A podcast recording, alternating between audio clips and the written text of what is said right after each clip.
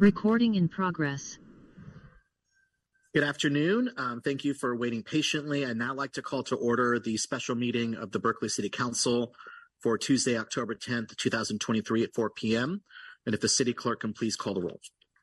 Councilmember Kesarwani? Here. Taplin? Present. Bartlett? Here. Harrison? Here. Hahn? Present. Wengraf? Present. Robinson? Present. Humbert? Present. And Mayor Arreguín. Present. Okay. Okay, all members are present. Thank you very much. So this is a special city council meeting to uh, hold a work session Um, um uh, potential proposals for the redesign of our our city council's legislative process. And I just want to provide some introductory comments and then turn over to Councilmember Hahn, who um, is gonna go through uh, presenting the um, sort of uh, proposed framework that we wanted council input on. Um, and then um, I'll give Councilmember Harrison an opportunity to also uh, present on her her concepts as well. Um, so, um, as the council knows, we have been discussing a uh, redesign of our legislative system for several years now.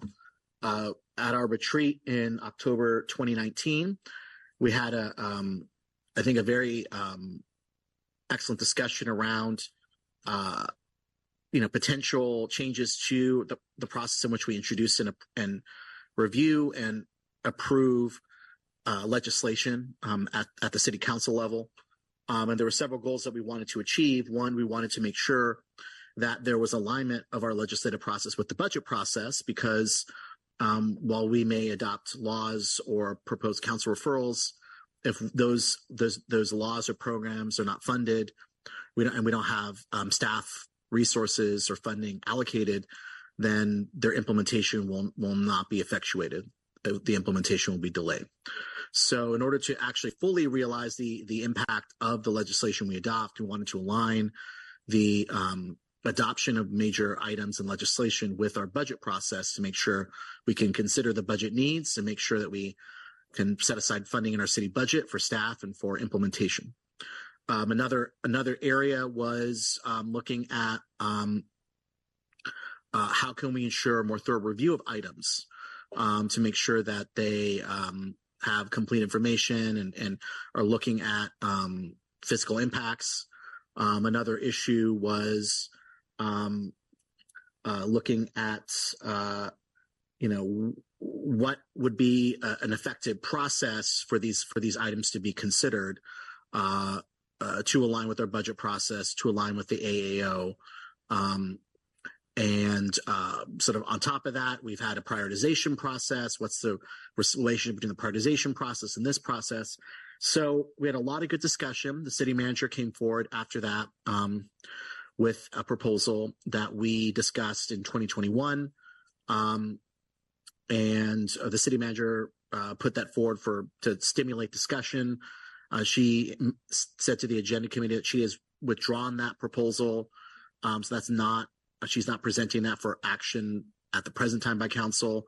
But that did spark a lot of really good ideas that have been brought forward in the last several years, all of which were included in the packet. We wanted to make sure all the proposals and ideas that council members, current and former, proposed around how to how to improve and streamline our legislative process, that those were included so that we can look at the comprehensive record.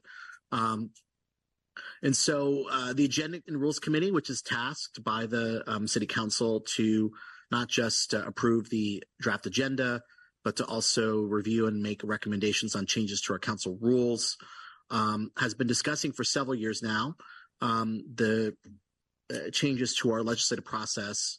And out of that, Councilmember Hahn um, has been working with, I think, the city clerk department, the city manager's office, and others to uh, come up with a conceptual framework to present some ideas for council consideration so that we can um, gather input and come back with a proposal, so we can finally move this conversation forward. Um, the purpose of tonight's work session is not to take action, but to hear the whole council's input. Because the Agenda and Rules Committee, there are only three members that sit on that committee, we cannot go to you and ask for your ideas, unfortunately. So really, this is this we're the Agenda and Rules Committee putting this forward um, to hear the whole council's ideas, so we can take back that input and come forward with a recommendation in the coming months. So I really appreciate Councilor Hahn coming forward with a very, a very thoughtful framework, conceptual framework. The committee did not approve this. I just want to clarify, but we wanted to send this forward to the whole council so the whole council can provide its feedback and we can take that into consideration as we're deliberating on it. Um, I appreciate Councilor Harrison's and Robinson and Taplin's input. There may be other ideas that we hear tonight. So really this is intended to be a discussion and an opportunity for council input. And our goal is to take all these good ideas and to come back with a process that works for our city council, works for our staff, works for our community, works for our commissions. Um, and so with the goal of trying to have a process that helps realize the impact of the legislation that we're adopting for the benefit of the people of Berkeley. Um, and I really I think an important part of that is our boards and commissions and the role the boards and commissions play also in reviewing a major legislation. So with that introduction in mind, um, with the understanding this is not we're not taking action tonight, but really intended for discussion. I want to turn over to Councillor Hahn, who's going to present on the um, th- sort of the proposed uh, framework uh, that was presented at the Agenda and Rules Committee, and then Councilor Harrison thereafter. Thank you so much, Mayor. And um, just a couple also preliminary remarks, and I'll ask the um, city clerk if they can go ahead and just put up the um, first page. Um, First of all, I just want to clarify that um, the agenda committee was, we were delegated the task of coming back to council with something. And as you all know from your own committees, you cannot work, two people on a committee cannot work together behind the scenes. And so um, I was designated as the person who would work on bringing something forward. And uh, I did uh, I was able to work with the city manager and the city clerk's office, um, not not just to get their input, but because I needed buddies to help develop this um, and had no opportunity to work with my colleagues. I also just want to be really clear. I am extremely proud of the work product that's being brought forward for um, really as a thought uh, exercise here today, but this is not my proposal. Um, the packet has my proposal. My proposal is on page 43 of the packet. And if anyone wants to know what my proposal is, that is it. Um, I am happy to take credit for having listened to many different stakeholders and looked at many different proposals that are here in the record and to have worked to, to put something together that hopefully reflects a, an amalgamation of many different ideas and that provides a conversation opportunity for the whole council, which is what was always intended. So I just, I do think there's been a little confusion. And I wanted to clarify that while I am very proud to have done work on this, um, this is not my proposal. My proposal is elsewhere in the packet. I also wanted to just bring your attention to this first page, process sketch for discussion. We named it that for a reason. It's actually not a proposal. It is a sketch of a potential process that is intended to spark conversation. It's not a proposal. So I wanted to make that clear as well. Um, given the variety of uh, work product that we had to go back and look at and to kind of digest and pull together, it's not possible for a single sketch to include absolutely all the ideas at once. And I think as a, the reason why we as the agenda committee did not approve this as a body is because we want your input what we might finally bring forward may be very different from this. But you have to start somewhere with a conversation. And um, I, I, really want to make sure that um, any mischaracterization of what's here is cleared up. All right, so let's go through this sketch. And um, the purpose today is for us to get all your ideas and input. And um, there's no decision point today. I also want to say that as we were going through this, it's actually very complex.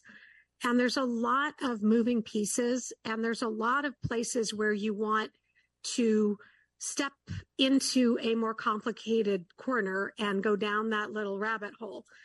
And the way it's organized is there's kind of an overview, and then we actually did go a little ways down a few rabbit holes just to sort of suggest some of the considerations um, in each of those uh, special topics.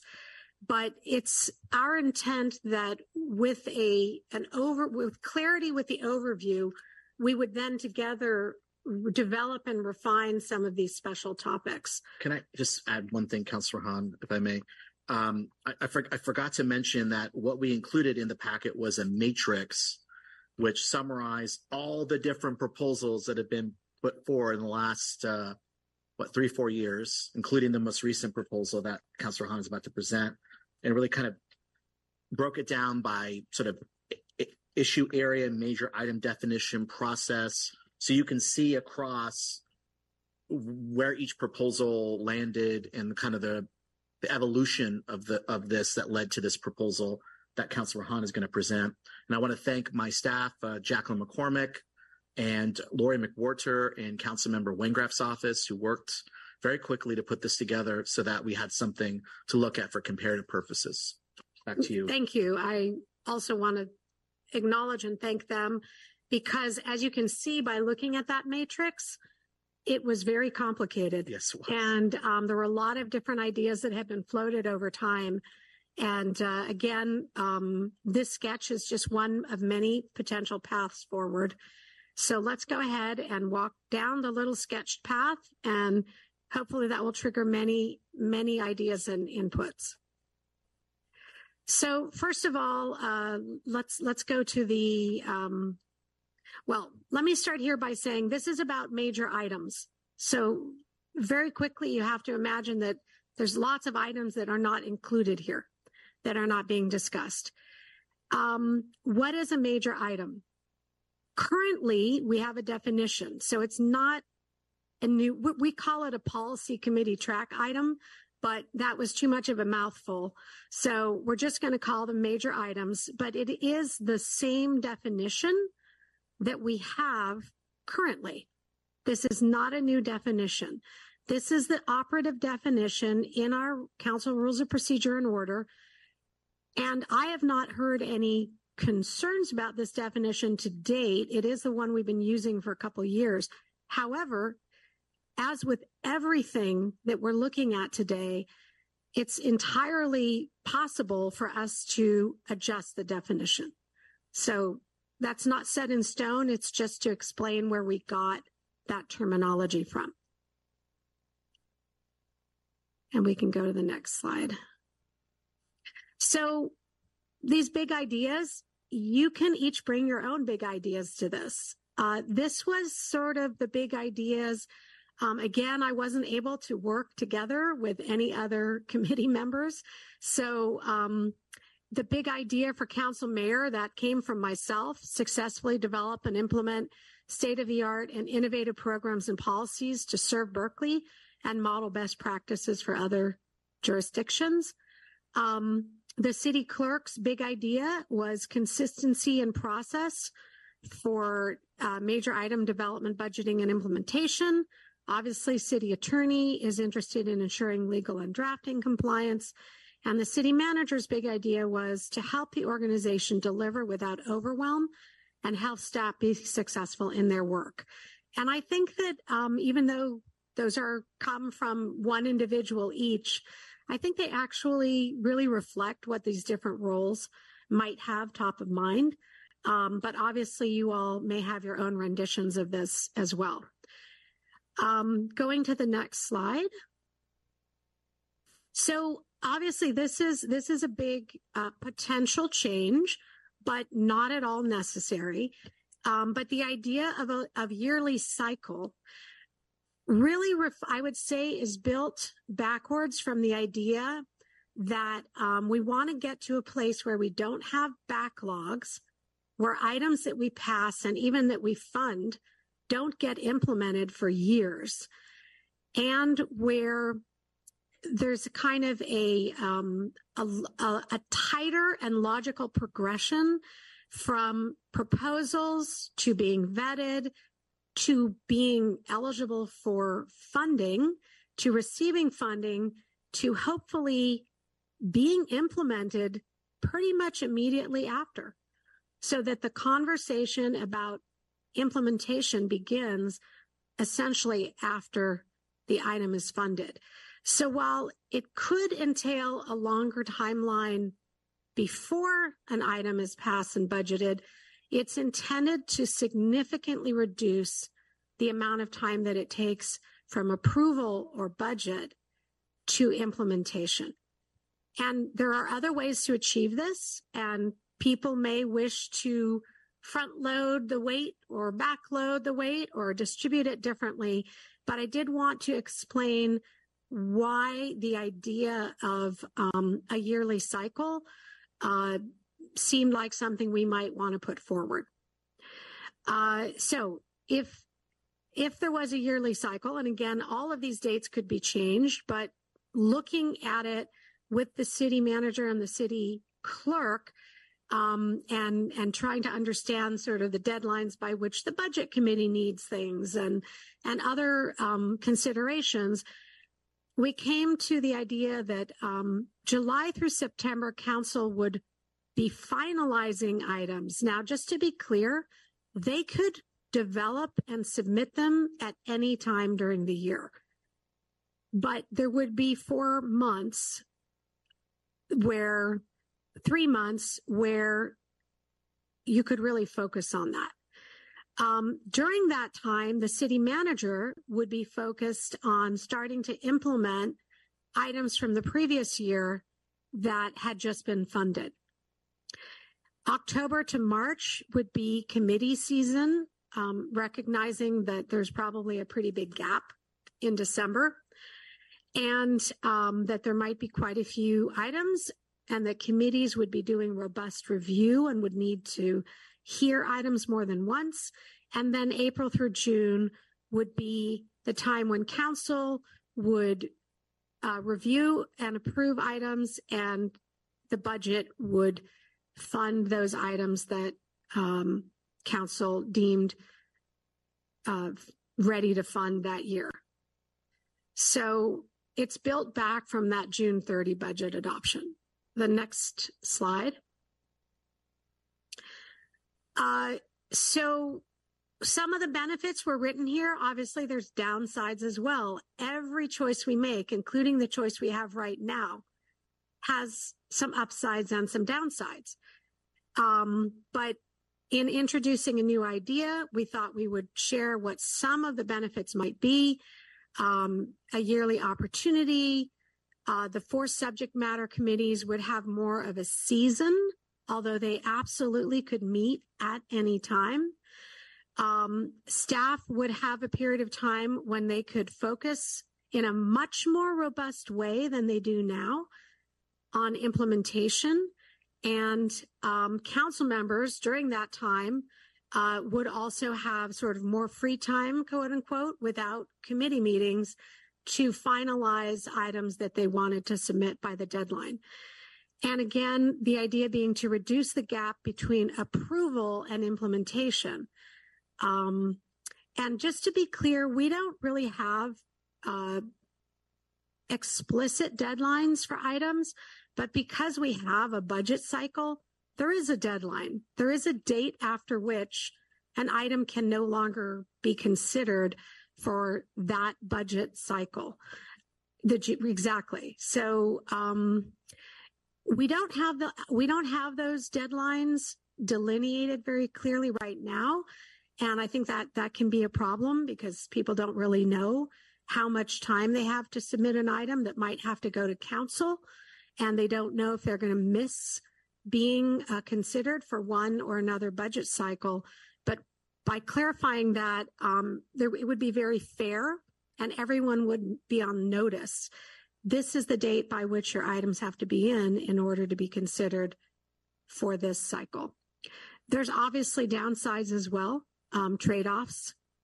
And um, I think uh, it's it's something for everyone here to consider. So let's go to the next. Okay, so um, major item development and submission. Again, you'd have all year to submit. It's not that you would only be able to submit during a, a three month period, but that you would have um, less other responsibilities during that time um, and you could focus more. So, first, the major item guidelines would become mandatory. Right now, they are recommended, and I think a lot of people don't even realize they're recommended. And uh, the agenda committee has has not necessarily been consistent in applying that.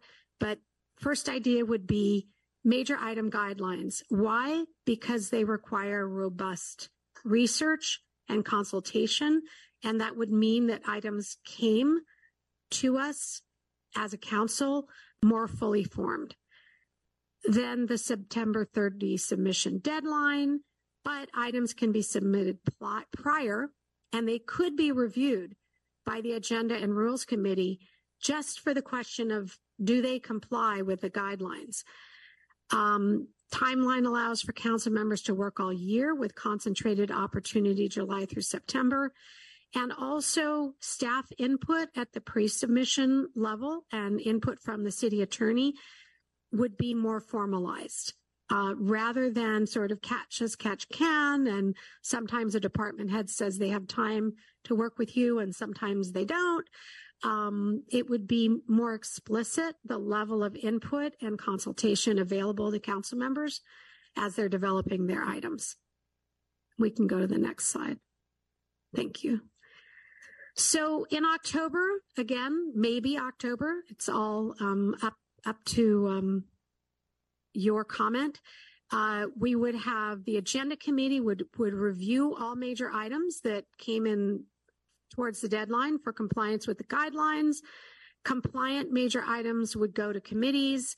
If an item was found non-compliant, there would be an opportunity for the author to resubmit and still catch that cycle. Next slide. Um, October through March, the policy committees would organize themselves. Um, mid October, they would plan their session. Maybe there are several items on a similar topic and it makes more sense to hear them together. Maybe there are items that um, they feel are going to require very significant outreach and they want to schedule them in that way. And this, of course, is how it's done in committees, um, committee systems that have an annual cycle uh, at the state level and in other cities. And it's not uncommon that there is a, a time when the committee essentially plans out their hearings. Um, the major items would be reviewed on a rolling basis, um, and all the items would be out of the policy committee by March 30. Now, this bullet point with committees may also prioritize or score items they review. The reason that's in brackets is because that is really a big question mark. Um, so maybe they would, maybe they wouldn't, but that is um, in brackets because it's it's really a question a question mark here. Next slide. Um, so in April, uh, all major items would have been voted on. They're not all voted on in April, but they would all be voted on by April 30. Um, May might require um, us, it might require a special meeting in April if there were a whole lot of them. The city attorney would sign off on the drafting and legal conformity of the ordinances, resolutions, and formal policies, and approve items would go to the budget committee. And then next slide. And then um, possibly, again, possibly major items. And just to be clear, that's not the same as all item prioritization, but possibly there would be a process of um, taking all those major items from that cycle and having a prioritization of them and um, sending that in by the middle of May. And that would be going to the budget committee, but not be binding. It's, it would be a non-binding prioritization. And next slide. So then the budget committee would would have all these. Um, the prioritizations, again, in brackets and committee with a question mark, would go to the budget committee as guides, but not be binding. But but the budget committee would already have an idea of what um, what the council thought uh, were the prioritizations. The budget committee would then do its normal recommendations to the full council. The budget would get passed. Major items that were funded would move forward to implementation. And that means immediate implementation. And that is one of the big changes that um, this kind of a setup hopefully would allow. Um, as we all know right now, um, major items that get passed and funded go into a big, big bucket and oftentimes are not brought brought forward to fruition for for many years, sometimes 10 years. Um, we have seen things like that. And then items that were passed by council but not funded would get an automatic rollover to be considered at future funding opportunities. And just to be clear, that isn't the next year. That's not 12 months later. It would be at future funding opportunities throughout the year. Uh, going to the next slide. So this is really, I think, really the domain of the city manager. Um, and, and this slide reflects, I think, and city manager, please step in if I don't present this correctly, but this reflects her thinking. Um, and I think we all know that she has been very focused on implementation. She wants the work that we do to, to be successful. And um, it is her dream that we are able to clear our backlogs and that we actually start implementing right away. And that these programs and policies see the light of day soon after they're approved and funded. So the idea would be that the city manager would assign a single implementation lead. Um, that the lead and city manager would assemble their team, and that team might be a couple of different department heads. Um, that they might meet they might meet with the authors to clarify any intentions or just sketch timelines or discuss opportunities, ideas, or challenges. And let me just be clear, those are around implementation, not challenges with the legislation itself. But um, when you sit down to actually do an implementation plan, it's very different from kind of the high level thinking about implementation that obviously has to happen before the item is approved. Um, the implementation team would prepare two separate things. One is a launch plan and one is an operating plan. And that is the city manager really recognizing that launching something and running it are two different things. Building a structure and keeping it functioning over time are different things. Putting in a garden and keeping your garden going over time are two different things. And so both of those would be developed and then as soon as possible, the program or policy would be launched and implemented. So let's go to the next slide. So that is, that was it for the overview of what a whole cycle might look like. Now we're going into what I call special topics. These are some of those things that we came upon as we were thinking these things through that would be questions that we probably would want to make sure we had covered. And by the way, our special topics are not definitive. There are many more, but um, we chose to just give you a little bit of a nibble um, and and have you understand that we didn't not think about these things. So the first obviously important thing is what do you do if there's a time critical major item? If we're stuck in a cycle, what do we do if something if there's a, if there's an urgent need? And what comes to mind for me is um, uh, after George Floyd was murdered. Uh, there was a very, very intense desire on the part of the community and our council to be able to be responsive very quickly with pretty comprehensive ideas that were put forward. Uh, I don't think any of us would want something like that to have to sit and wait um, for several months to be sent to a committee or to be considered. So the override for time critical items is a critical component of this. Uh, we already have some terms for override in our council rules of procedure and order.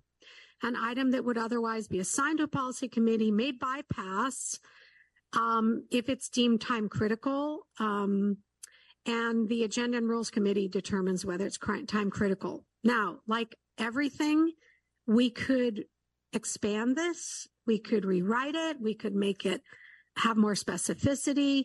But the idea that we would have a, a safety valve for time critical items is very important. And I think becomes more important if we're going to have um, a process that is a yearly process. Uh,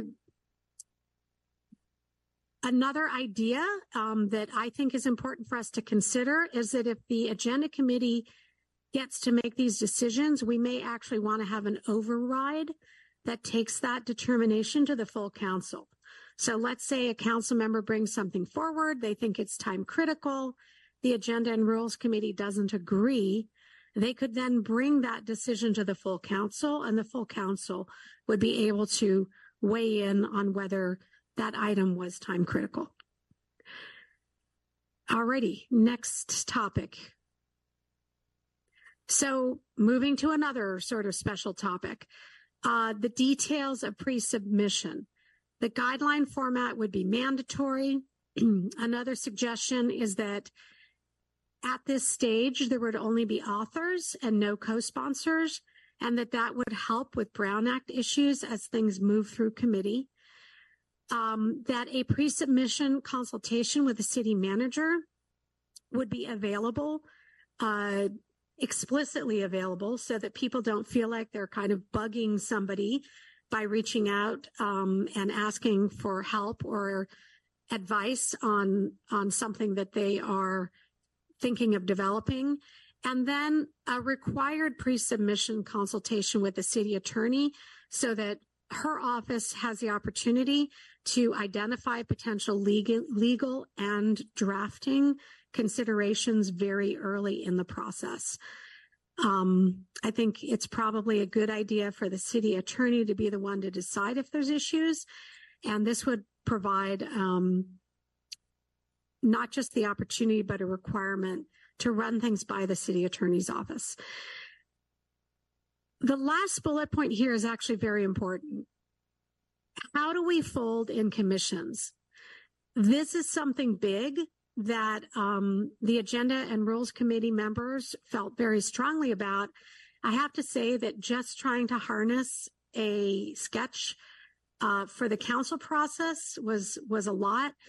Um, but we are very clear that whatever process we stick with or move towards, we have to have be more explicit about how our commissions are consulted and how we get their important advice and um, review and how that gets woven in. And so we we thought there might be an important role for that in the pre-submission phase.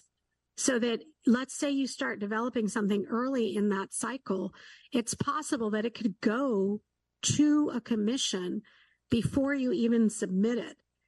Um, there might be other ways and other times in the process, but I really wanted to highlight that as we go through this, the Agenda and Rules Committee was very concerned that the commissions not be sidelined, and on the contrary, that we find explicit ways for their contributions and their thoughts and opinions to, to be integral to the process of moving legislation forward. Okay, next slide. So, strengthening the committee review. Lots of ideas for how to do that, and I'm sure there's going to be a lot more.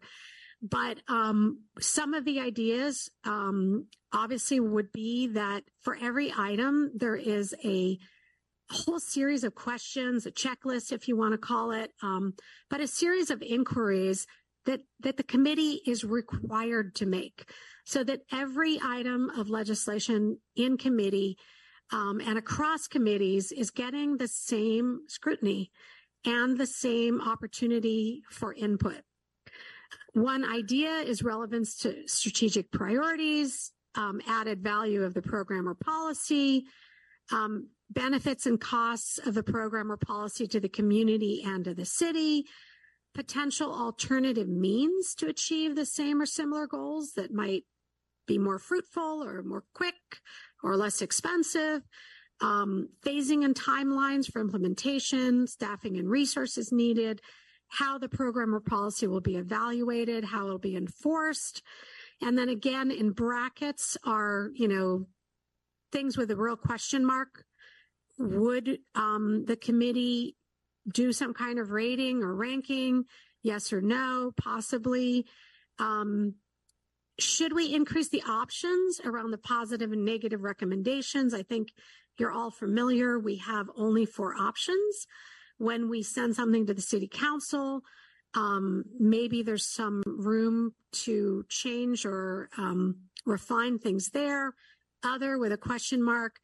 This question of strengthening committees, regardless of what our overall program is, is a special topic that we are going to have to address as a council.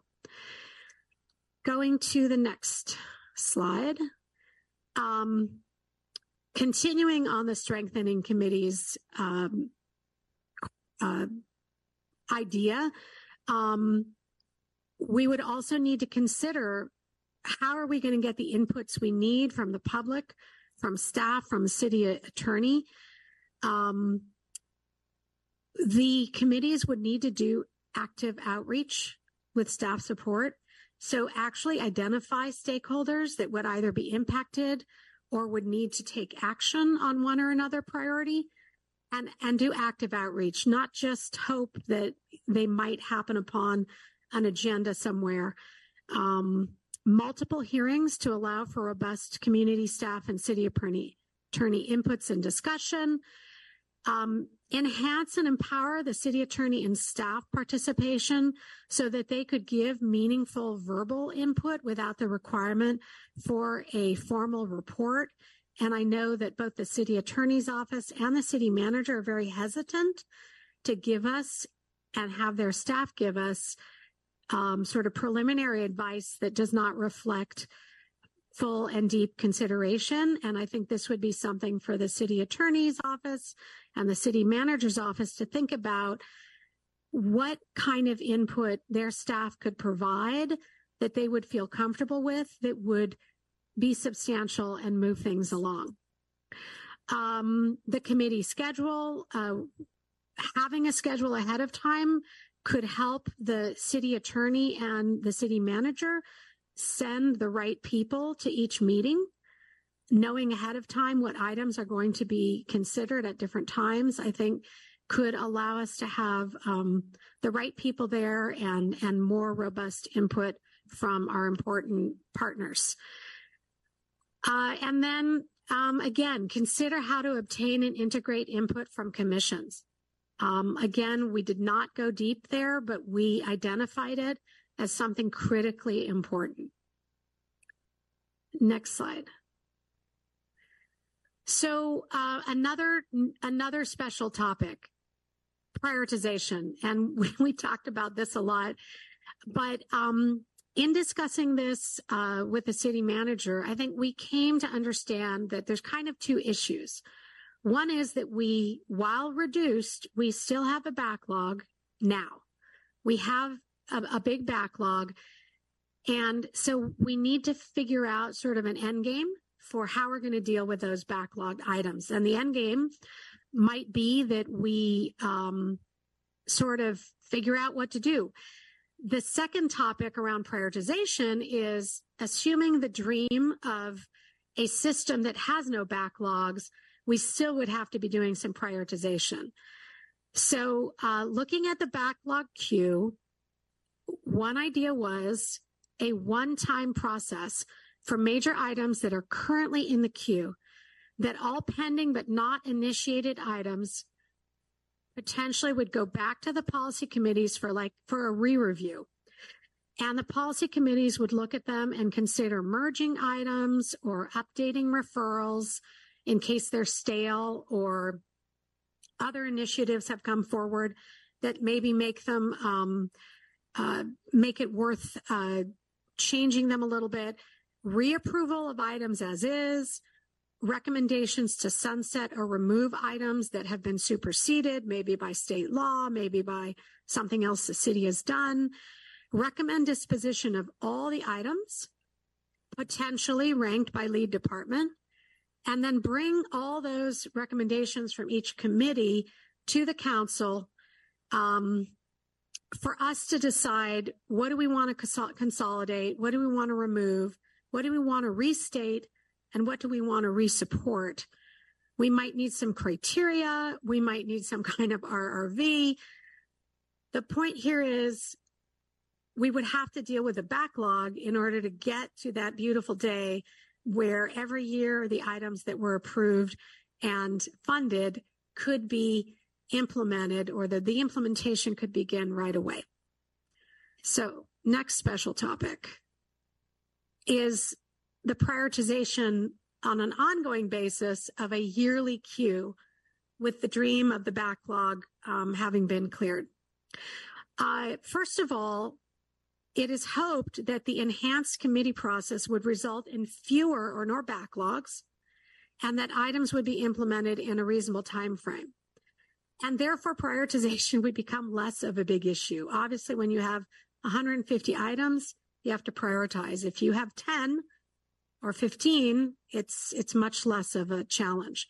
But in a rationalized system, one, you would have more fully conceived and vetted items. Maybe you would have committee scoring and or ranking and then council ranking. And it's suggested that that would be either by lead department or overall.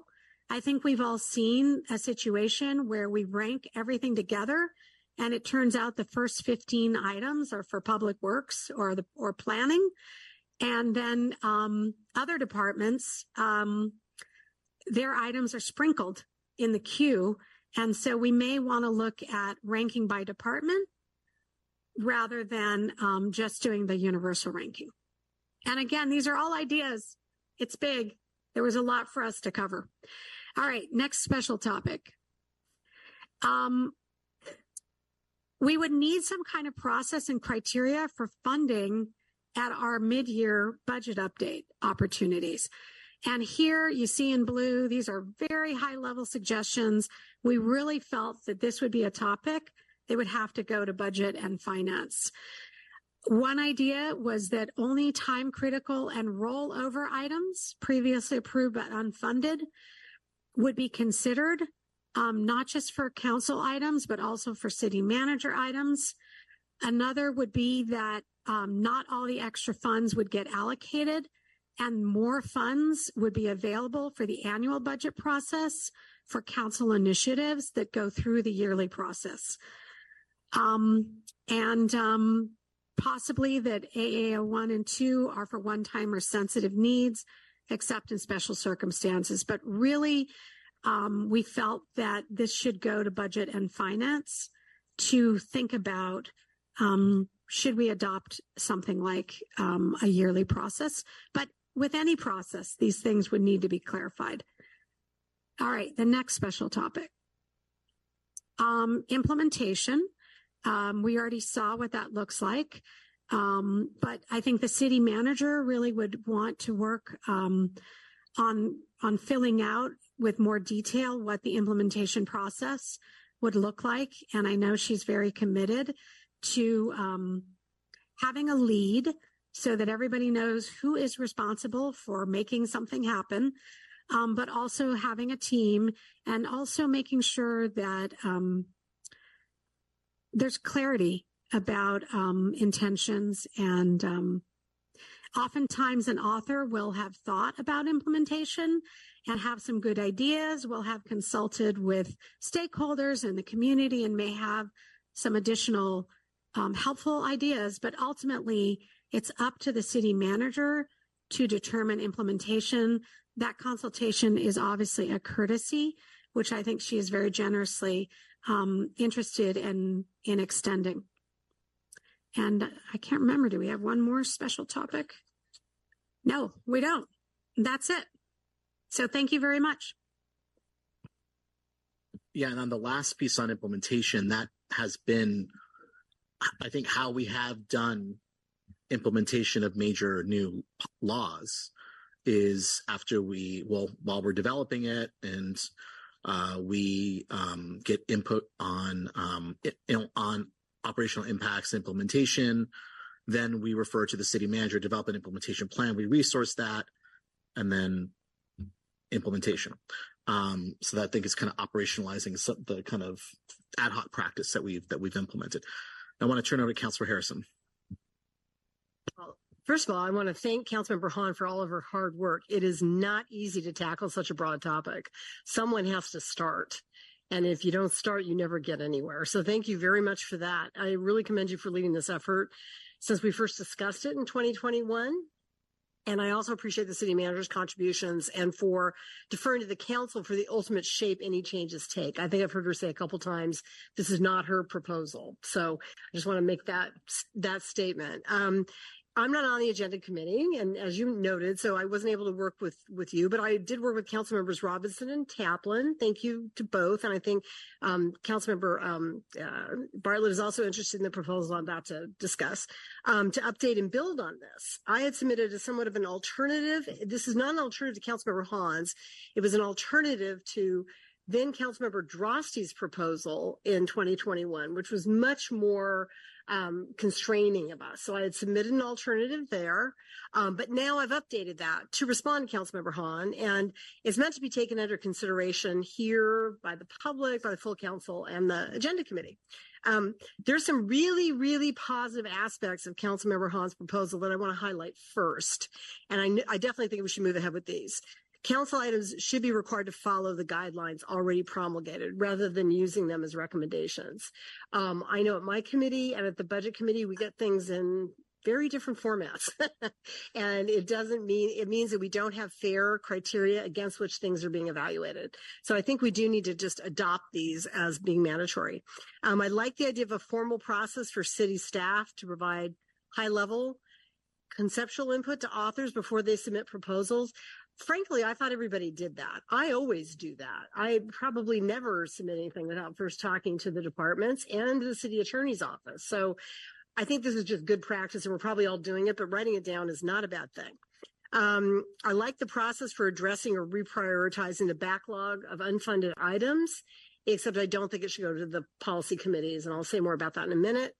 And I like the enhanced checklist for the policy committees because I think we need that. We're often struggling as chair of one of them, excluding again the proposal that we rate items. I don't want to rank items. I'm in a three person committee. We all bring things forward. I don't want to be saying I want to rank mine ahead of Councilmember Taplin's. I think that would be very awkward. And it's really the job of the full council to do the ranking. Um, and I do like the idea of somehow getting better input from commissions but I don't want to do it before an item goes to the council. I think we don't work for the commissions. So that really struck me as a little odd. So there are times when I've written legislation and asked them to hold hearings, which is something I think we could all consider doing if it's really complicated and we think we benefit from a lot more hearings than we're able to have. But I don't want it to be mandatory anyway. Um, see, and I guess my major concern about the proposals, I'm a really strong supporter of the policy committee system that Councilmember Hahn actually proposed. And I don't believe that our essential process is really fundamentally flawed on major items. I think we're actually doing a really good job on that. And I'm going to describe in a minute why this process means that everything will go through a very lengthy process and might delay us being able to get things get things done. I think the main things we're not doing as good a job on are referrals and budget requests. And what I see embedded in budget requests being on the budget committee is a lot of policy questions that nobody has answered yet. And that really concerns me if we can't really discuss the money till we know how it's going to work. And so I'm hoping that your intention was to include in this group of items ordinances that we write now, referrals, and budget requests over a certain dollar amount. And I'm going to make a proposal about how to do that. I don't want to see budget referrals just go through. I think that's not good either when they entail a lot of a lot of budgetary, um, I mean, policy aspects. I'm going to give a counter example. Recently, Councilmember Kesarwani recommended putting more money in paving. That actually didn't need to go to a policy committee because it wasn't changing the paving plan in any way. It was just saying put more money in. It was strictly a budget thing. I'm not sure why we had it at our committee. There are other times when we have things that have a lot of policy implications, but not very much money, and they're going straight to budget and we're left at budget saying, well, how are we going to do this? And I think that's the wrong place to be asking those questions. I think that should all get worked out in advance. So um, some of my concerns about about the proposal that we have that I really am grateful for is that I think it significantly limits access to the legislative process by extending timelines. Right now, major items could be subject to nearly 300 days. Um, this compares to the current 120 days in committee, and that happens because of this September deadline. If you turn something in in October that's not time critical, but nonetheless important to the community, it will sit there till next year. And then it'll sit there until the June budget process, the way I read this right now. So we could be looking at 18 months. And I don't think we need to build in all of these extra, this extra time. So I'm going to suggest some ways to not do that. Um, it also doesn't align um, timely legislative items with the fall budget process. This has been a huge confusion, and we I've heard this in two different directions from the city manager. One that she would like us to get all of our proposals in before the June budget, but two also that she'd like us to not submit anything except for the AAO because that's when we know more about revenues. So we need a definitive answer from her about the best process, but I do not want to assume the June budget process. I personally think we can have two cycles, one of which heads to June and one of which heads to AAO one. And I think I want to, I'm recommending we do that. That will get things through more quickly. Um, I really don't want policy committees to prioritize, as I've already discussed. Um, and I think that is really a council job. Um, also, there's somewhere in here an implication that policy committees are a time commitment burden on staff and the council. I think it's the opposite. Personally, for me, the stuff that we get at council is so much better because of your system, Councilmember Hahn, of setting up these committees and the review that it goes through, that I think the staff burden is less. And certainly the burden on the public for having confusing proposals is less. Things are better because they've gone through these committees. Um, so I really don't think we should be limiting the committees to operating six months of the year. We often cancel when we don't have something to do. I think it's okay to keep them operating during the entire time the council is meeting and take things up as they come along. So I, am going to propose that. Um, and then finally, I don't like the implementation team at the end after the item's gone out of the committee, including the council member. It feels like because it indicates here they would be establishing clarity of intentions, timelines, opportunities, ideas, and challenges. That should all happen at the committee process. If we haven't figured out timelines and opportunities then, I don't think I'm comfortable with one council member being in charge of that. Even when it's mine, I don't think I like that. You know, that I'm like, now I'm meeting with Dee to really figure out how we're going to do it. That should have all been talked about upfront in a committee process. So, um, so I have a, I have a flow chart that tries to show where the differences are building on Councilmember Hahn's excellent work. So give me one second. I am always terrible at this. I just don't know how to share screen. Hold on a minute, please. I'm going to get there. You will laugh at me because I'm not good at this. Okay. I think, oh, I just found Yeah. it. Thank you, Mr. Mayor. I so appreciate that. Um, here's my, here's my flow chart, which tries to, um, show where there are differences between the two proposals. So, um, I'm proposing that we still submit items throughout the year. And I think you said you were intending for the council to do that. A big distinction for me is another thing that doesn't go through this rigorous analysis that you're calling for are city manager items. And I would like those to all go through the committee process. That's how they do it in Oakland and San Francisco. My staff spent a lot of time looking at those rules. If it's a significant thing, it should be using the same process that we use for our things. We are the body. We approve the budget and we approve the items. So I want major items from the city manager to also go to these committees and I want to do it all year. Um, I also want um, some objective criteria for determining from the agenda committee the what's major. I think right now the language needs to be tightened up, but it's a good start. I just think we need to say more like budget items more than X dollars or budget items more than X dollars that op- cause a lot of operational differences or something. But we need some criteria in there. Um, and I would have the policy committees continue to meet during the entire period. And again, keep things for 120 days maximum in the policy committee hopper. Although I think the mayor was thinking at some point we want to extend that time. I think we would start with the 120 and then just see if we need to extend. We always get com- accommodations from our colleagues on that. Um, and then issuing the policy recommendations against the enhanced review checklist, which I think is really critical goes back to the agenda committee, then it goes to the council meeting, then it goes to one or the other of the budget processes, depending what time of year you're in, through the budget committee, and then it's adopted as part of the budget. Um, a couple of other comments I wanted to make. I'm not certain that I think all budget proposals should automatically roll to the next period. The mayor has a unique and different role in our government. We do have a strong city manager form of government, and we do have a collaborative council on which he sits. But the charter is really clear. The mayor presents a budget.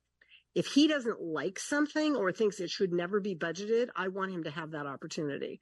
I've actually never seen you do that, but there could come a time when it could happen. And so I think that taking that away from you is not a good thing. I don't think everything should roll. I think we can have a working expectation things will roll over, but I don't want everything to roll because you might have something that isn't, you think is not a great idea or the city manager might say that's really never going to work budgetarily. So please don't do that. And we would want to just move on with it. Um, I also feel we have to um, very clearly establish these uh, criteria for these for what's a significant item, and again, it should apply to everything from the city manager and from us and ordinances, referrals, and budget requests. Most of the problems I've seen in my committee are not ordinances we already have a good process on ordinances. The problem are referrals. And I, I would be panicked if I were UD and I woke up every morning and saw that long list to be like, oh my God, I just can't get through it. So we do need, and I should have said this in the really positive aspect part, we need a really active process for getting rid of referrals. And I'm going to say on my own behalf, I'm the only one in the last three cycles that has identified other people's referrals to get rid of um, other than my own or my predecessors. And you know what? We've seen the enemy and it is us. We keep pushing stuff forward. We don't want to say no to each other. Our problem is us. And I think we just have to be braver and say, you know what? I don't want to prioritize this at all. I don't care if it comes in 43. I really don't think we should be doing this thing. Or 43 fits with 22 because now I'm Dee and I've got 43 items and I know I'm never really going to do 43. Okay. You know, it's never going to happen, but it's still there somebody's still going to call you and say, what the heck ever happened to that thing with the refrigerators for the homeless, which I noticed was still on the list last year. So, you know, we should just kill it. If we don't like it, let's get rid of it. Let's be brave here, people. Let's do our job so Dee can do her job. I think that's kind of one of my basic premises here. So, um, I really want us to be a lot more systematic about that referral list. Um, and I think with those changes, I think that I like this general flow. Um, again, a few things I don't want policy committees doing, a couple things I want better defined, and I don't want this long timeline. I think it's it's way too long. We can do more work than this. We've been doing more work than this, and I think we can keep it up with some better standards and forms. So thank you, Councilmember Hahn. Okay, thank you very much. We'll go to Councilor Humbert. Yes, thank you, Mr. Mayor. Those two um, presentations are hard acts to follow, um, certainly. Um, I want to say how much I appreciate all of the work that Agenda and Rules Committee did to review and summarize all the various proposals currently on the table, and to especially thank the Mayor, Councilmember Wengraf, and their staff for the work they did to create the matrix. It was a lot of material. The matrix for me was really helpful in being able to do a more apples to apples comparison uh, you know, between the proposals that have come down over a significant period of history and how they would potentially impact various components of the this legislative process. I also want to deeply thank Councilmember Hahn for her work in presenting uh, a more structured process that, if implemented, would certainly help ensure that the details of policies and proposals are drilled into well before they reach council stage. I also want to thank Councilmember Harrison along with Council members Taplin and Robinson for their work to put forward an alternative legislative cycle approach. I appreciate having different options to consider, and I think this alternative has some additional positive characteristics, including simplicity, that merit strong consideration. Uh, Overall, though, I have to um, agree, although I agree that proposals sometimes need more work before coming to council, based on my limited experience uh, on council, I don't necessarily feel that a lack of completeness is the biggest problem we face in terms of council's approach to major items. I think that our existing committee approach and our extremely capable staff already do a pretty good job of ensuring that items either get to council or come out of council in decent shape. And there's also the fact that council is a policy setting body with implementation and operations being the province of staff. I don't know that council and, and council committees getting even more into the weeds on minute details is necessarily going to help staff do their jobs. It might even have the opposite effect if the policies and programs we pass have less flexibility. This brings me to what I do think is the fundamental problem with our approach to legislating. We simply do too much of it. I think the city manager um, has been just about as clear as she can be in telling us that we need to slow our generation of referrals when it comes to the major policies and programs coming off of this dais. And, and I, I just don't feel that a legislative season approach really tackles that fundamental issue. That's why I lean strongly toward using my predecessor, former council member Droste's Be Right proposal as a starting point and working out from there.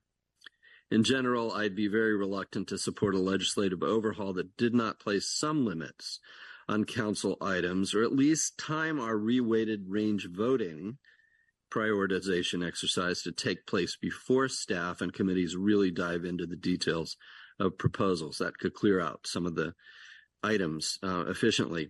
Um, this legislative season approach seems poised to greatly increase the research, public outreach, and analysis burdens associated with any given item, both for council staff and potentially other city staff.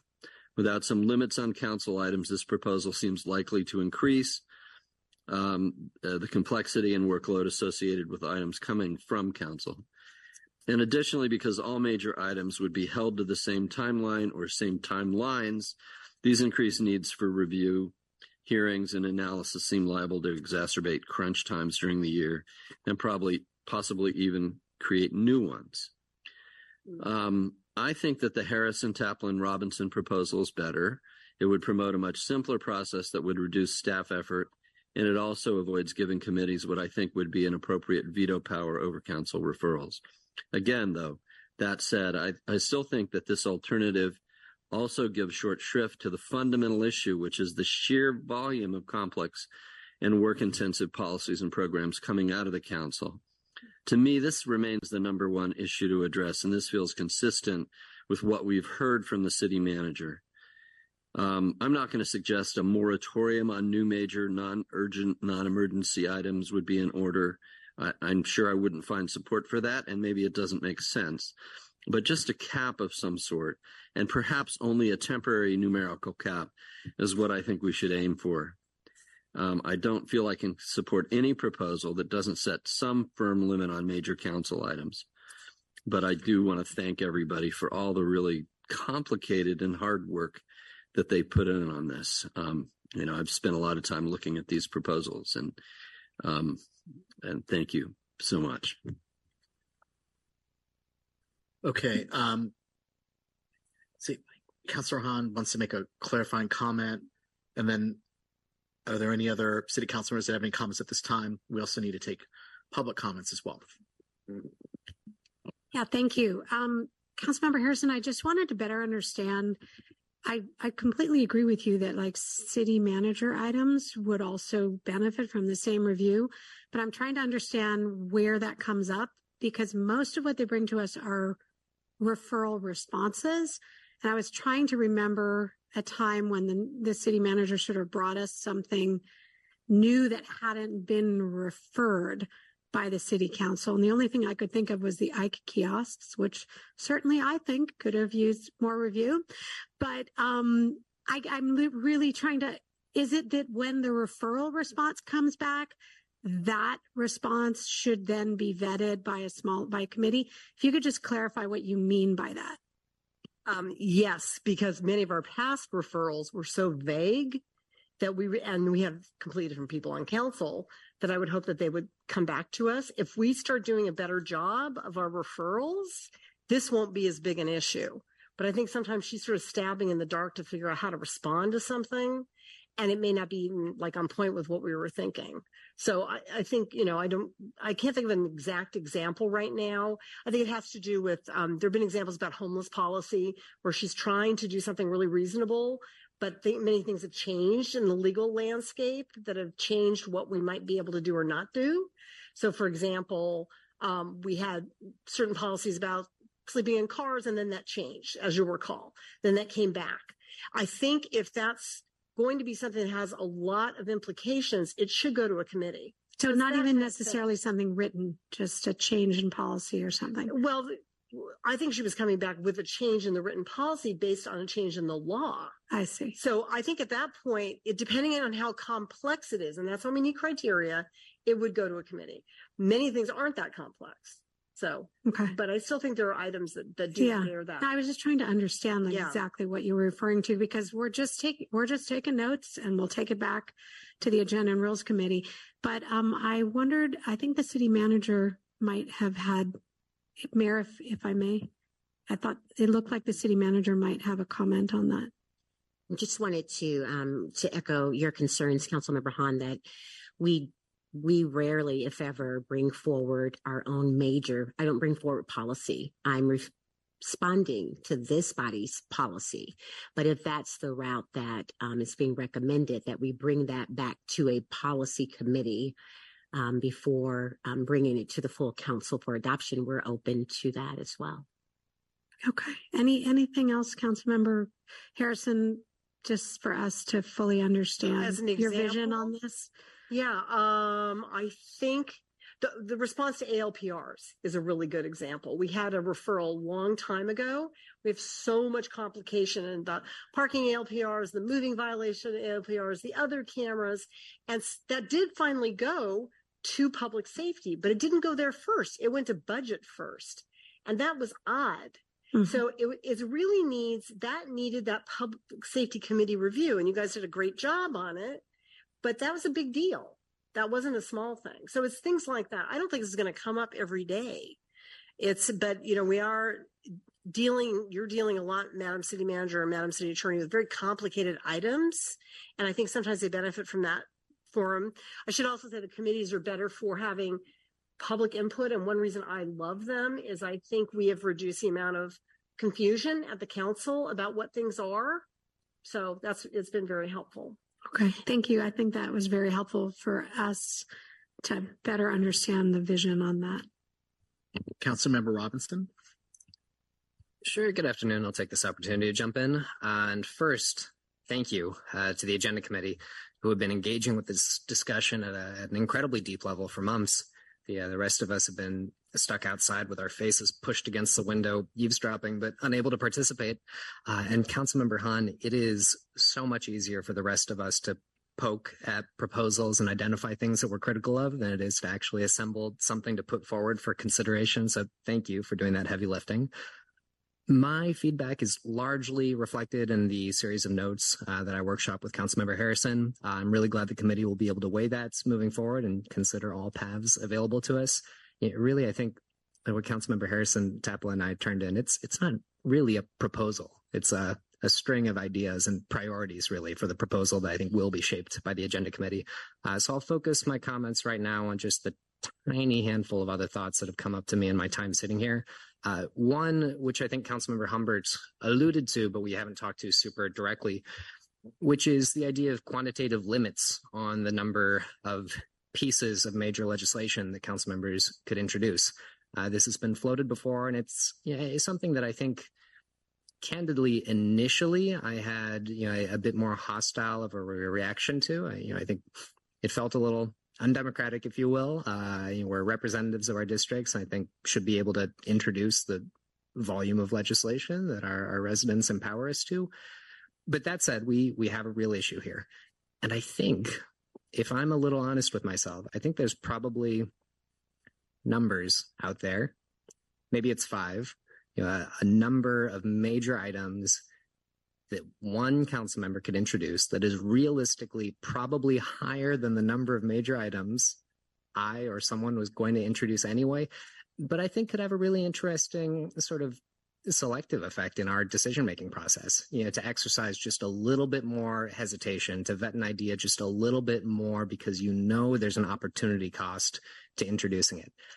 That level of analysis that level of patience really that level of hesitation i think is valuable uh, and eh, councilmember harrison as you said if the problem is us it's really hard to define rules that will shape that but i think that I think there's some promise there. Yeah, I think there are limits that we could put in place that really don't meaningfully curtail the extent to which we can be creative, we can be innovative, we can put things on the table, uh, but will force us to ask ourselves at least one additional time before we throw something in the hopper if it's really the hill that we want to die on. So I'm ruminating on that, uh, open to possibilities there. Um, a lot of other things that I really like that are in the mix uh, across proposals. I think requiring that the item guidelines we have um, be in place uh, would be valuable. I'm certainly not always the best at following them.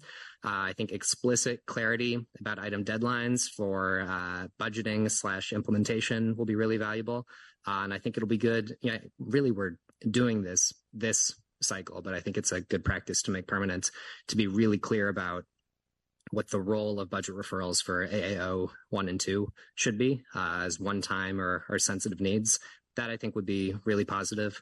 Uh, and I, I, cobbled together a little list here of things that I, yeah, I wouldn't even say I'm, I'm opposed to, but there are things I, I worry a little about. Um, in contemplating sort of the idea of a of a session, you know, obviously that works at a lot of other levels of governments. You know, I think I find myself being anxious that the surges of certain types of workload at certain times uh, might be untenable. Uh, you know, I think of the work that our committees are doing right now.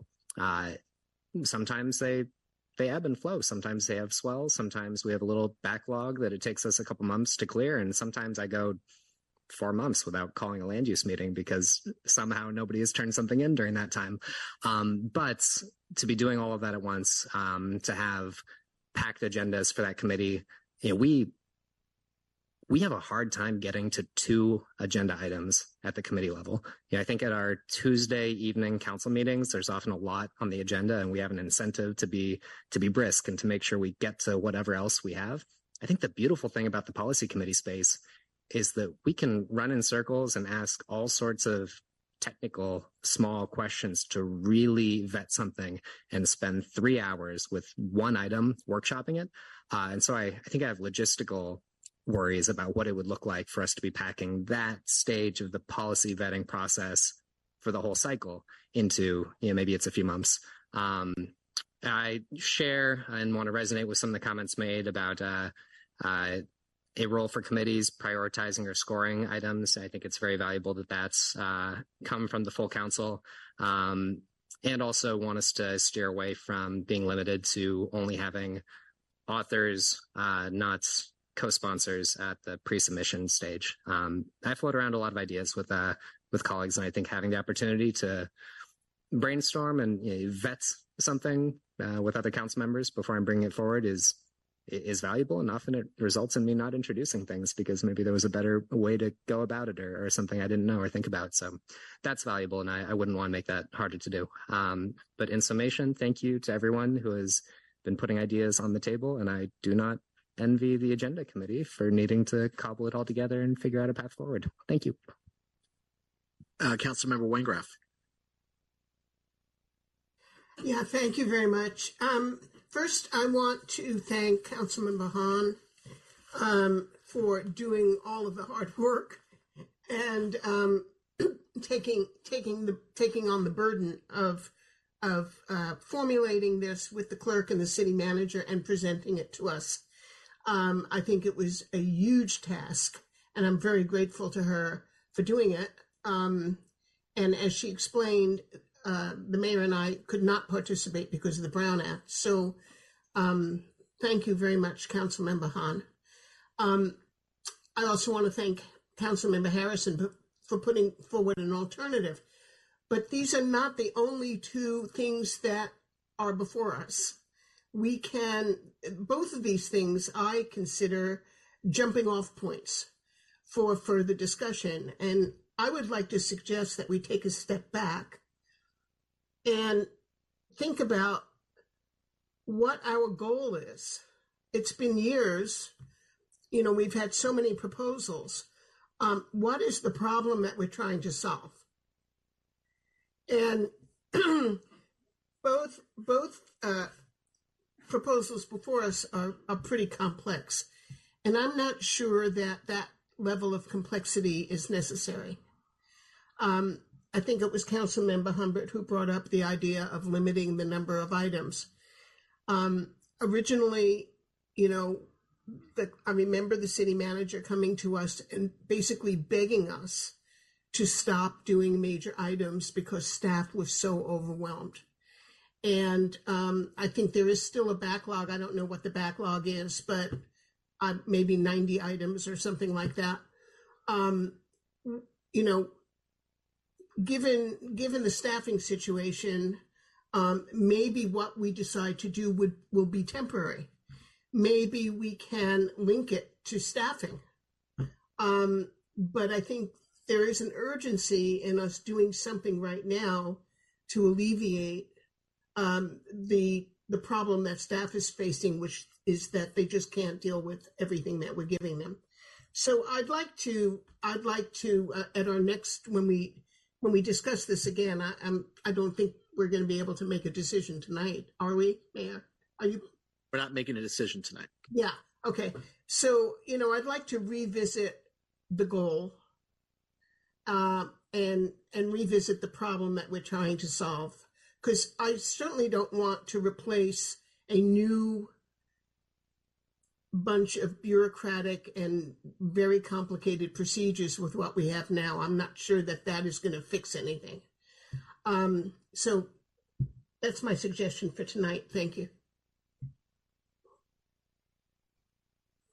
Thank you very much, Vice Mayor Bartlett. Thank you, Mr. Mayor. Uh, I too want to thank um, Councilor Hahn for your your diligent work. Really uh, deep, deep work here. Reads like the schematics of a microchip. Uh, and uh, thank you as well, Councilman Harrison, for your um, your approach with Councilman Robinson uh, co-authoring. Um, you know, I, I we've talked about this through the years, and you know, a couple things come to mind. One, you know, I I think just a, a knee jerk. I have a knee jerk response where I, I just fundamentally tend not to support limitations on democracy and representation. Um, but you have answered some of these issues with uh, with the the exceptions you provide to to for time critical uh, measures. Um, but I guess the real question is, and this kind of harkens to what um, what Councilmember um, Wengraf just just mentioned. Um, does anyone know how many major items this council's produced in the last year? I can't think of too many. Too many. Is there any data on that? I, I'll just say that I think just just going off of the flow through the agenda committee, obviously nothing scientific, but um, I think during the pandemic we sort of had a an unspoken agreement that we were going to leave uh, the city, city manager to address the pandemic. So the flow went down, and since that's lifted, I would say that the flow of major items is lower than it was before the pandemic. Mayor, would that, would you? I mean, if you look at just, for example, our agenda tonight, I think it's the first time in my time on the agenda committee that we actually don't have an action item either from staff or from the council. So I think people are being more, um, I don't know, um, restrained. Yeah, that was my my anecdotal um, observation as well. It seems like we- you know we we understand that the staff is overwhelmed. We've lost um, many members of our transportation division, uh, and so I, I see us just withholding and waiting for things to normalize. Um, I, for one, have taken um, much time to work with city staff on major items that are in development, and you know, maybe maybe I'll do one this year, um, which should be amazing too. I can't wait to share with you all. Uh, all right. um, you know, but the but the you know the the the leaning into into legislation that is and this is what we do through the through the process through the committee process which i, I am a fan of it helps you think it through uh, we help others come with their with our arms. we lend our expertise and our group knowledge and we help their authors refine their work and you notice that we help them simplify their work and so i think this measure here we're talking about tonight these prioritizations um, they kind of need the same process. They need to become simplified. This is just too complex. Um, there's a, a, more elegant way to do this, particularly in light of the fact that um, the council appears to be responsive to the needs of the of the of the bureaucracy, but not giving anything to them to do. Um, so it just seems like it, we may not need to overlay this much bureaucratic um, complexity to something that's not existing right now. Um, and with the and also another question does this does this um, keep the RRV process as well, or does this supplant it? It's an open question. Do you want me to respond? I think the idea was that um, when you don't have a big backlog of, of old items that haven't been implemented, and you have a, a restricted flow, basically more based on quality than on um, quotas, by by by raising our standards, the idea would be that less would be going forward. Um, then the prioritization becomes much easier. You're not prioritizing 100 items. Maybe you're prioritizing 15 or 20, and maybe you use RRV, or maybe there's another process. It definitely did not recommend getting rid of it, but the idea was that it would essentially become largely moot because I can imagine if if under this under this um this proposal, uh, you have to wait uh, 16 months to submit something, then you get RRV to the bottom of the list. You've effectively denied the the the the residents who pay exorbitant property taxes and exorbitant rents their opportunity to have something they care about um, seen by the council. Because for next by the time it's up that person's out of office. It's it's go it's over now. They're talking seven years later. And trust me i've lived through seven year cycles of legislation and uh, it takes diligence to see it through um, so I, I, I, again i don't think i don't see the the need to keep adding so much time and distance between people and their aspirations um, and then the co-sponsors measure um, yeah, I'm glad Councilor Robinson brought it up.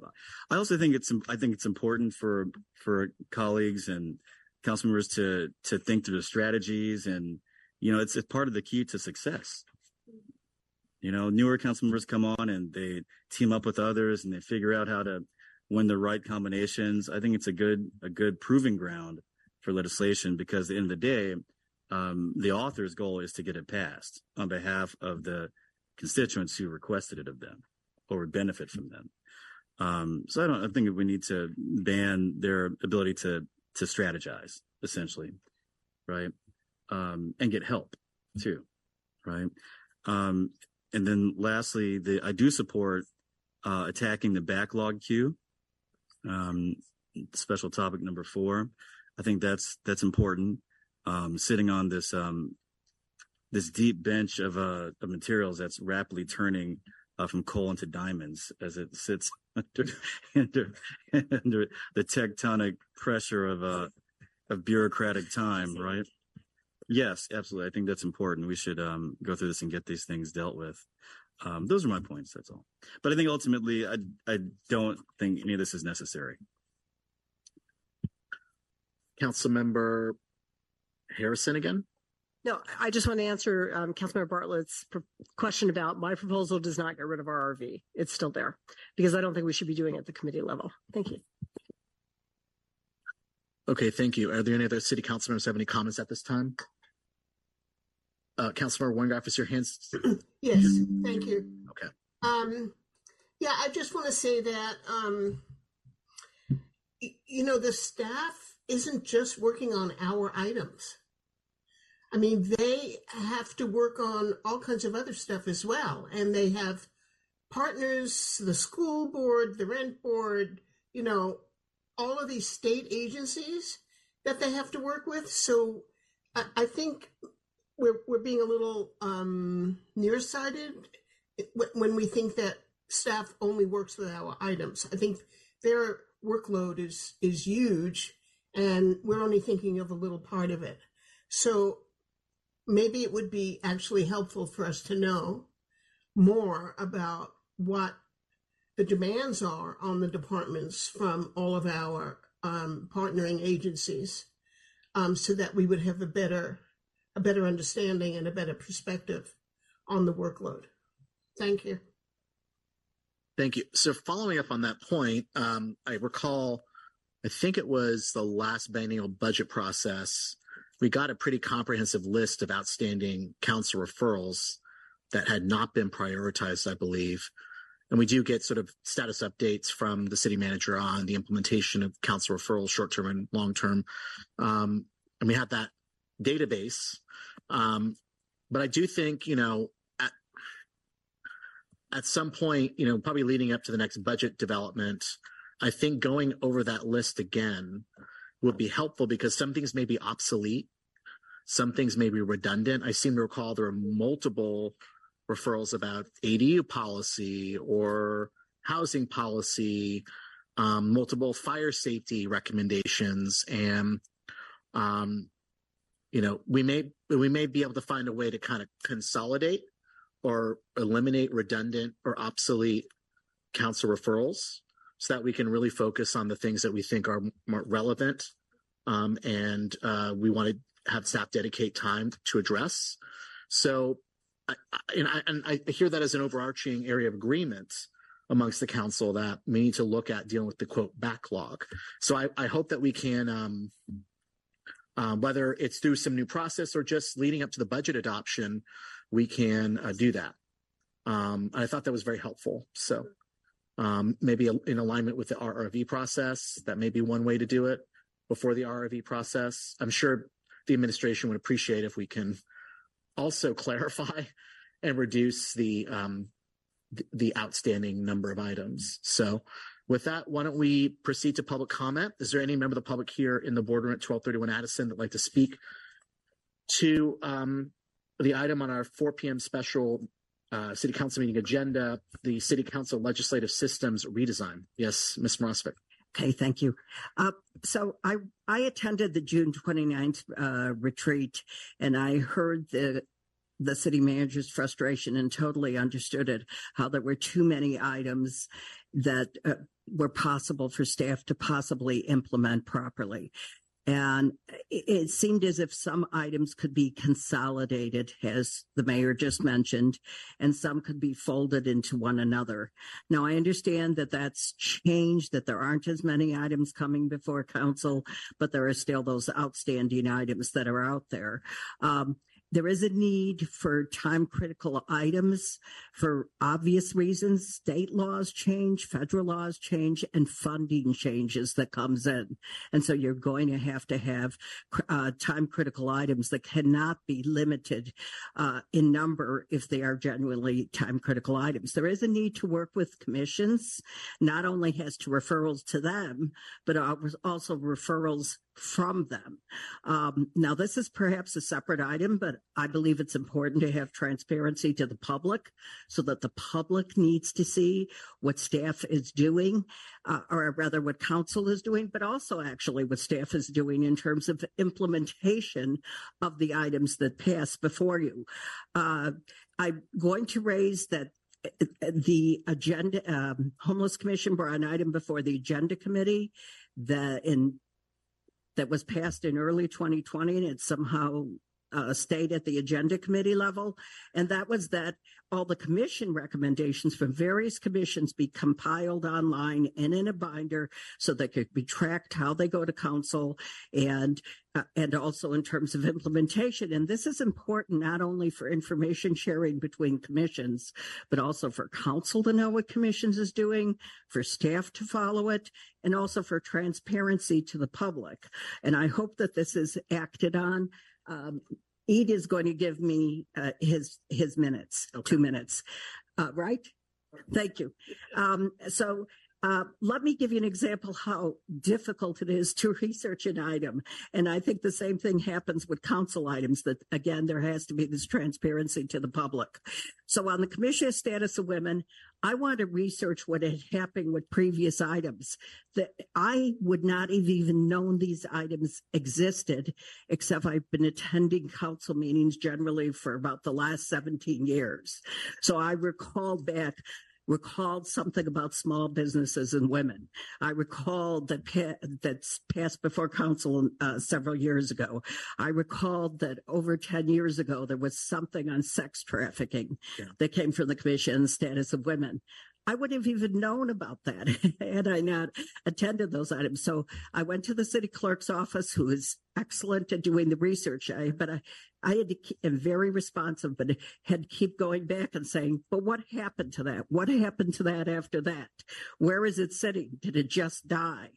Um, and I, I, I think it's really important that we have this information again for commissions, for council, for staff, and for the public. We have to be transparent about what happens.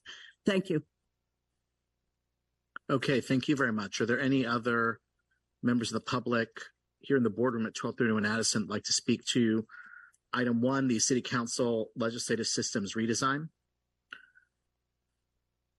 Okay, um, I'll ask, are there any speakers on Zoom? Please raise your hand. Uh, Moni Law.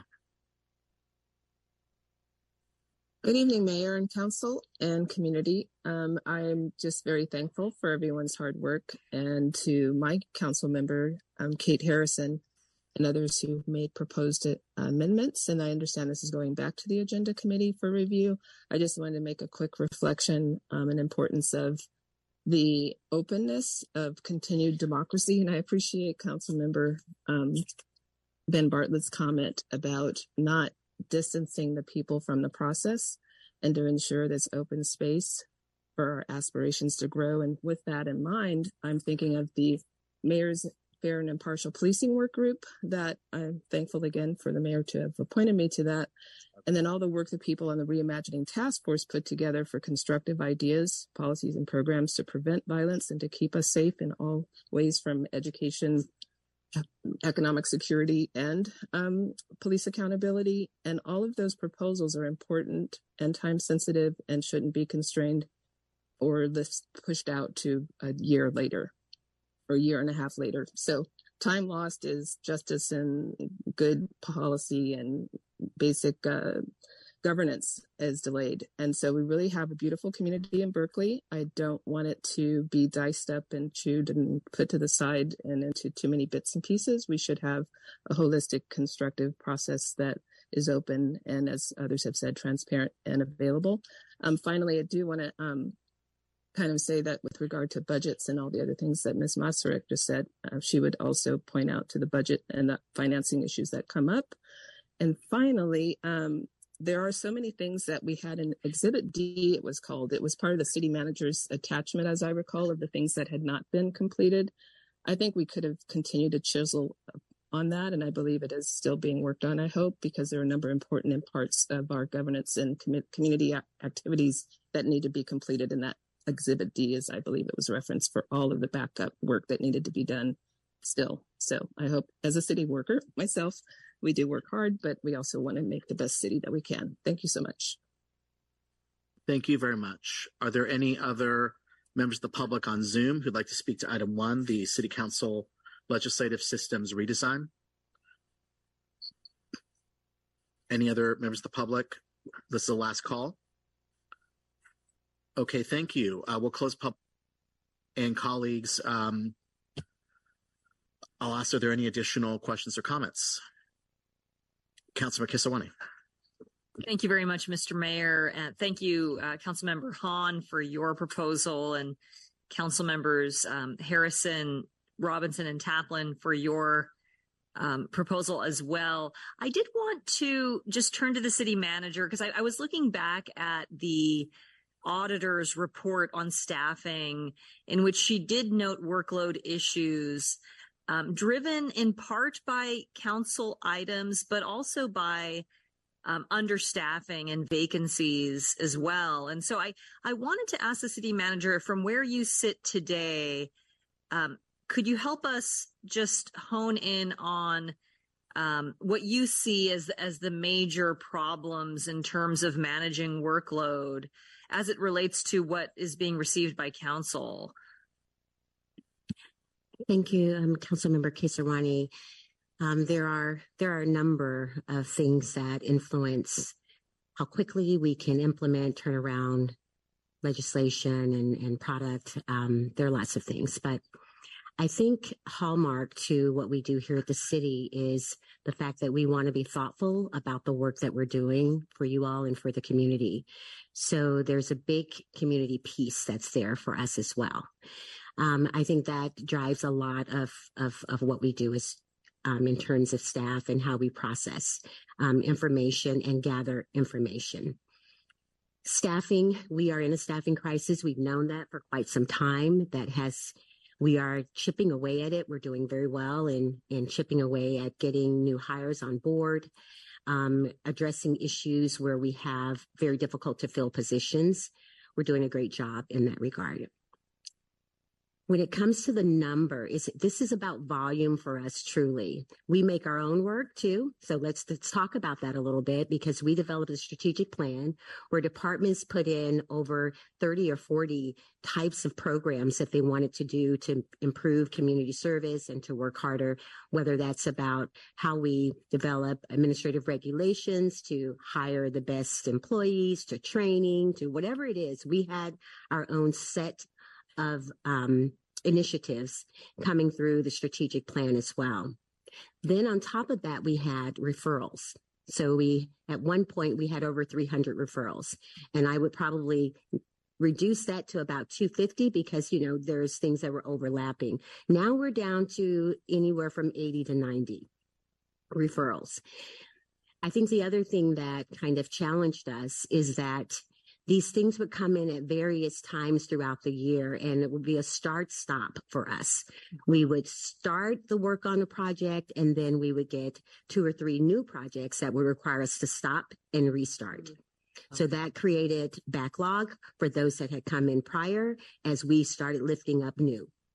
Um, and we were unable to shift and be as flexible as we'd like to be in terms of addressing and implementing that policy.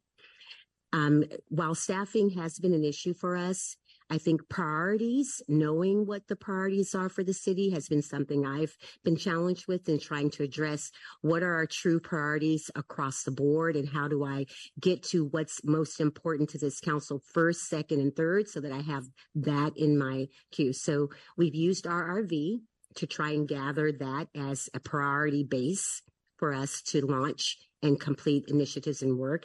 And I think we've done well with that. We've, um, we've not always been able to address the number one priority because again, remember the year prior, we were working on new initiatives, right? So those are either underway or not yet started, especially if you're a department that gets five or 10 different referrals that come to you. Um, so it's not only the amount and numbers, we also get lots of projects from state agencies, our local partners, our commissions, um, and of course, with policy committees, we're doing work with them as well. Our plates are generally extremely full. But what I think is helpful for us is not going to be the um, a convoluted or complex process. I agree. I think we don't want to put in some complicated or, you know, process that's going to, to render us um, paralyzed in terms of moving initiatives. I'm not saying that any of these are doing that, but my point is, is that we don't want to put too much in there. What would be helpful for me as a city manager, which I've shared before, is having some core priorities. Everything can't be an emergency or at the same level of priority as um, they, they all can't have equal priority for us, right? Because, and we don't want to shift every time there's a new thing that comes in, but we're shifting and we put something on the back burner, we start anew. What's helpful for me is if we truly have a process where we can lean in and say, you've got these 30 major initiatives or, or things you're working on. These 20 we want you to put on hold so that you can get these done and then come back to these. So we know what we're putting on hold. We know what's being stopped or yielded. Right now, we just try to pick at all of them and we never get all of them done. So it would be good to know if we could have a process that would allow us to come to you all and say, Hey, we've got this six that you've already given us to work on.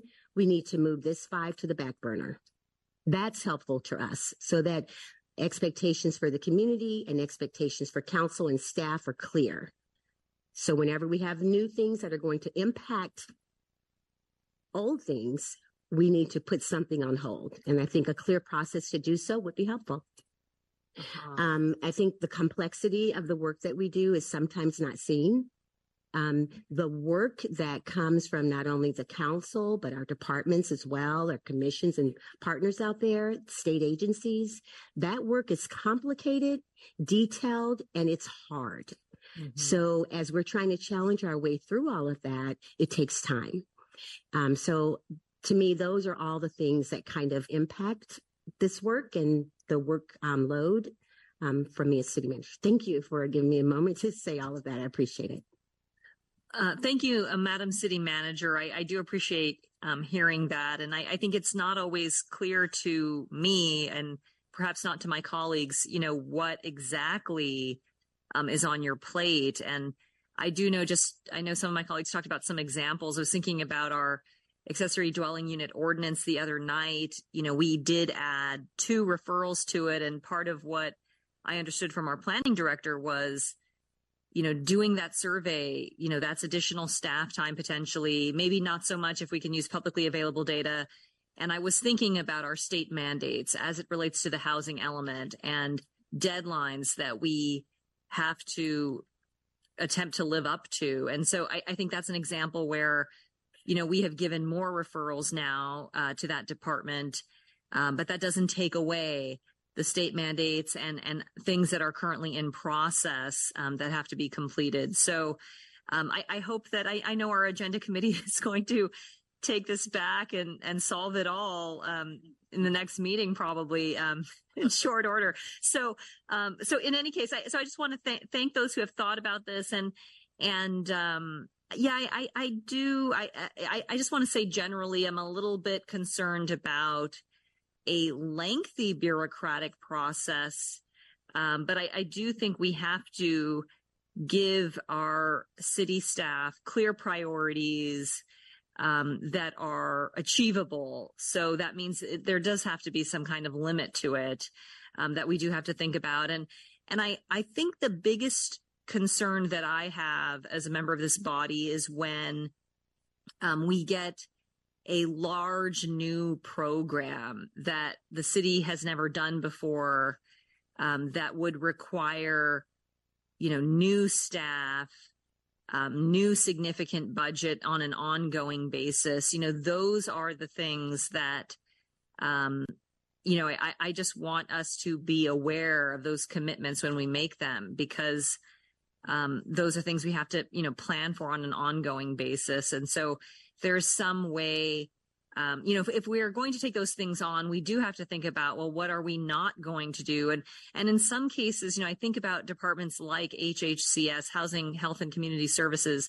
A lot of what they do is mandated. You know these are these are required programs that we are administering. You know we run a public health department. We have a mental health division. We have to run these programs. And so um, you know we have to um, figure out what does it mean when we give that department a whole new program to um, lift up and and how is that going to happen um, with the staffing situation that we're in? And and um, you know I, I think it, it may be a new normal because I'm hearing a lot about a lot of government agencies that have high vacancy and um, you know, it, it's just it's it's a challenge because all of these entities are recruiting, and um, it's it's a challenging labor labor situation right now. So so in any case, I will just leave it at that, and and and thank everyone again for their contributions to this item. Thank you. Councilor Harrison, then I'm going to wrap it up. Yeah, just really briefly, I think, Madam City Manager, that was very helpful. I think we institute the RRV to do exactly what you're talking about. And what I would love for you to do is discuss with the agenda committee why that doesn't function that way. Because I thought that's why we had it. And that's why I don't want to get rid of it. So there's obviously something missing in there that we really need to to deal with. And I just wanted to make sure all of us recognize there's something not quite right about the RRV and it's not getting the city manager what she needs. So however we can get that resolved would be great. Thank you. Okay, um, thank you very much. I think this was a good discussion. I appreciate we had this forum to hear everyone's input. Um, so we'll take all this feedback back to the committee and try to see, you know, identify the areas where there's consensus. I think once again, first and foremost, I heard consensus that staff input into the the, the process of drafting legislation is important earlier in the process. I think everyone's in agreement on that. Um, that we need to develop some clear criterion for determining what is a major item. Um, I think, and the city manager actually provided some suggested um, uh, uh, language for a definition uh, cannot be operationalized over time with existing resources, not implementable with existing resources. Additional new FTE are needed, additional new infrastructure technology costs. So some metric by which, you know, this just can't be absorbed through existing F- resources that we need to dedicate new resources to do it. And that's not a problem. Um, and I have to say that, you know, this, we're Berkeley. You know, we are always at the cutting edge. Yes, we have to provide baseline services, but we also are really at the forefront of innovative public policy.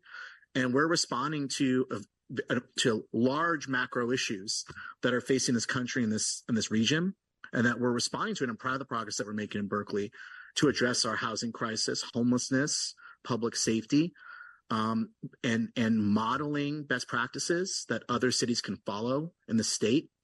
Um, and that does mean that we have to think outside the box and do new things, um, and take on new new levels of responsibility and adapt and evolve in the way that we serve our community.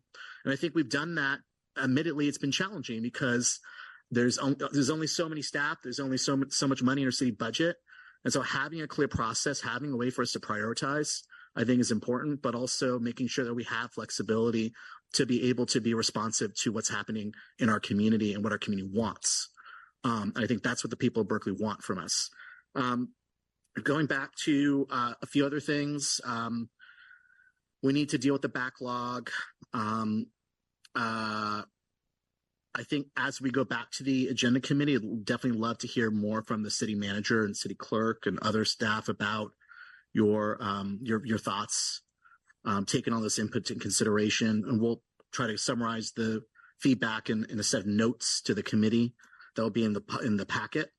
Um, uh, so I, I think there's areas of, of agreement um, looking at using a, a, template with more requiring more specific information about uh, what should be in an item to make sure that we have all the relevant information. We make a decision. Um, that uh, we should try to align it with the budget process. We need to figure out the timing of that. Is it one timeline? Is it a rolling timeline? What's the timeline for when things need to, when the inputs are coming in and the outputs are coming out? Um, and really sort of helping strengthen the role of the policy committees to review items is one thing I've heard as well. Um, and making sure that we have city attorney review and that we're able to have things come out of the process in order for us to budget for them and implement them. So I think we have some commonality from all the feedback that we've gotten, and we'll try to try to consolidate this input and come back with a framework for the council to consider. We do need to move on. We're well past due our our uh, six o'clock meeting, unless it's critical. Um, I'd like to wrap up the discussion. Thank you all for coming tonight. Thank you for your comments. I'll make a motion to adjourn the 4 p.m. meeting. Second. If we can please call the roll. Councilmember Kesarwani, Yes. Taplin, Yes. Bartlett, Yes. Harrison, Yes. Hahn, Yes. Wengraf. Yes. Robinson. Yes. Humbert Yes. and Mayor Arreguín. Yes.